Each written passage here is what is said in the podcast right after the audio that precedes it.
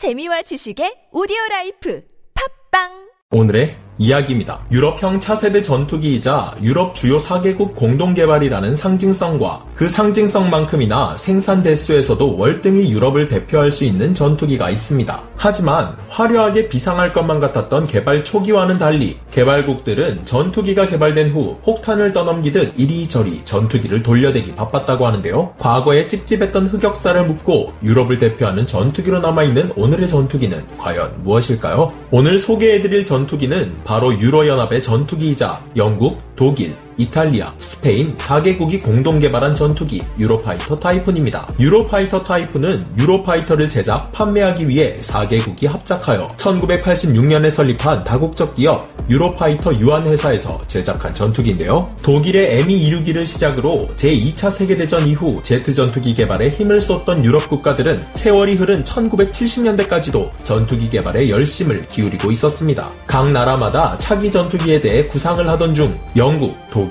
프랑스 3개국은 1979년에 합동으로 전투기 개발을 논의하게 되는데요. 영국의 주도하에 1982년 시작된 브리티시 에어로스페이스사의 고등 전투기 사업은 전투기에 진심이었던 영국이 예산을 투자하는 것은 물론 기업 후원까지 받아내 사업을 더 확장해 나가게 됩니다. 그러던 중 전투기의 컨셉과 주요 장비 개발에 대한 주도권 다툼으로 인해 프랑스가 중도 탈퇴를 하게 되면서 이 자리엔 스페인과 이탈리아가 합류하게 되는데요. 합류와 동시에 1986년 기술 실증 실험기가 만들어져 초도 비행을 성공적으로 마친 이 실험기는 1991년까지 훗날 타이푼을 위한 개발에 활용되어집니다. 프랑스의 중도 탈퇴라는 고비가 있었지만 스페인과 이탈리아의 합류가 바로 이루어지면서 연합 전투기 개발 계획은 무르르듯 흘러갔고 나라별 초기 도입 수량 영국 250기, 독일 250기, 이탈리아 165기, 스페인 100기로 도합 765기 생산을 요구했는데요. 인생사 모든 것이 순탄하게만 흘러간다면 좋으련만 이 연합은 생각지도 못한 문제에 봉착하고 맙니다. 연합 전투기 사업에 참여한 나라들은 한 나라 공공의 적을 가지고 있었는데요. 바로 소련입니다. 북해를 넘나드는 소련 폭격기 요격에 초점을 맞춰 개발 중이던 전투기는 1992년 소련 붕괴와 더불어 냉전이 종식되면서 공공의 적은 사라지게 되었고 전투기의 주목적 역시 잃어버리게 되는데요. 이에 목적을 잃어버린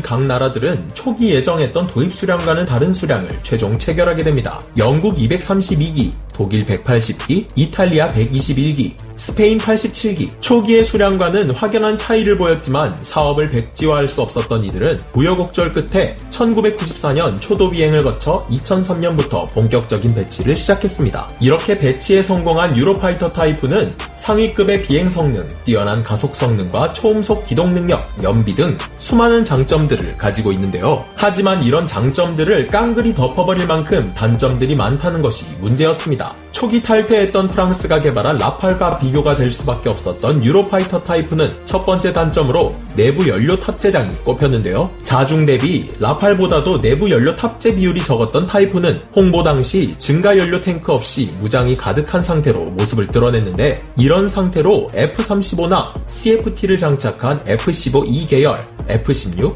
F-18과 경쟁한다는 것은 무리로 드러났습니다. 하지만 이를 해결하기 위해 연료 탱크를 장착하는 순간 RCS 값이 상승해 스텔스 능력에 영향을 주게 된다고 하는데요. 타이푼의 입장에서는 사면초가나 다름없네요. 두 번째 단점은 낮은 내구성과 신뢰성. 유로파이터에서 밝힌 공식적인 운용 시간은 6,000시간으로 8,000시간, 1만 시간을 운용하는 동식이 타 기종들에 비해 훨씬 짧은 운용 시간을 가진 타이푼은 이를 해결하기 위해 수많은 방법을 찾았으나 마땅한 방법을 찾지 못했고 심지어 2014년엔 트렌치1 기체는 후방 동체에 제조 결함이 발견돼 운용 시간은 4,000시간까지 떨어졌다고 합니다. 결국 실제 허가된 비행 시간이 3,000시간에 불과한 트렌치1은 2025년까지 전량 조기 퇴역을 맞이한다고 하네요. 세 번째 단점은 매우 높은 유지비입니다. 영국 공군의 타이푼은 2010년대 기준 시간당 11만 4천 달러, 하나로 1억 2,100만 원이라는 유지비를 자랑했는데요. 이는 유지비가 비싸다고 소문난 F-22 랩터보다도 유지비가 더 드는 것으로 알려져 타이푼은 유지비 파이터라는 별명이 붙게 됩니다. 이외에도 공대지 무장 운용의 제한, 기체 개량 문제 등의 단점을 가지고 있는 타이푼은 기대감을 가지고 개발했던 초기와는 달리 골치덩이로 전락하고 마는데요. 결국 초기 개발을 담당했던 4개국은 골치덩이를 해결하기 위해 필사적인 돌려막기를 시작합니다. 그 이유는 기존 나라별 할당받은 할당 할당량을 채우기 위함인데요. 일단 자신들이 떠안기는 싫고 인도 거부나 운용 포기를 하게 되면 위약금을 지불하게 되어 있어 무슨 수를 써서라도 다른 나라로의 판매를 통해 할당량을 채워야 하는 4개국 결국 오스트리아, 사우디아라비아,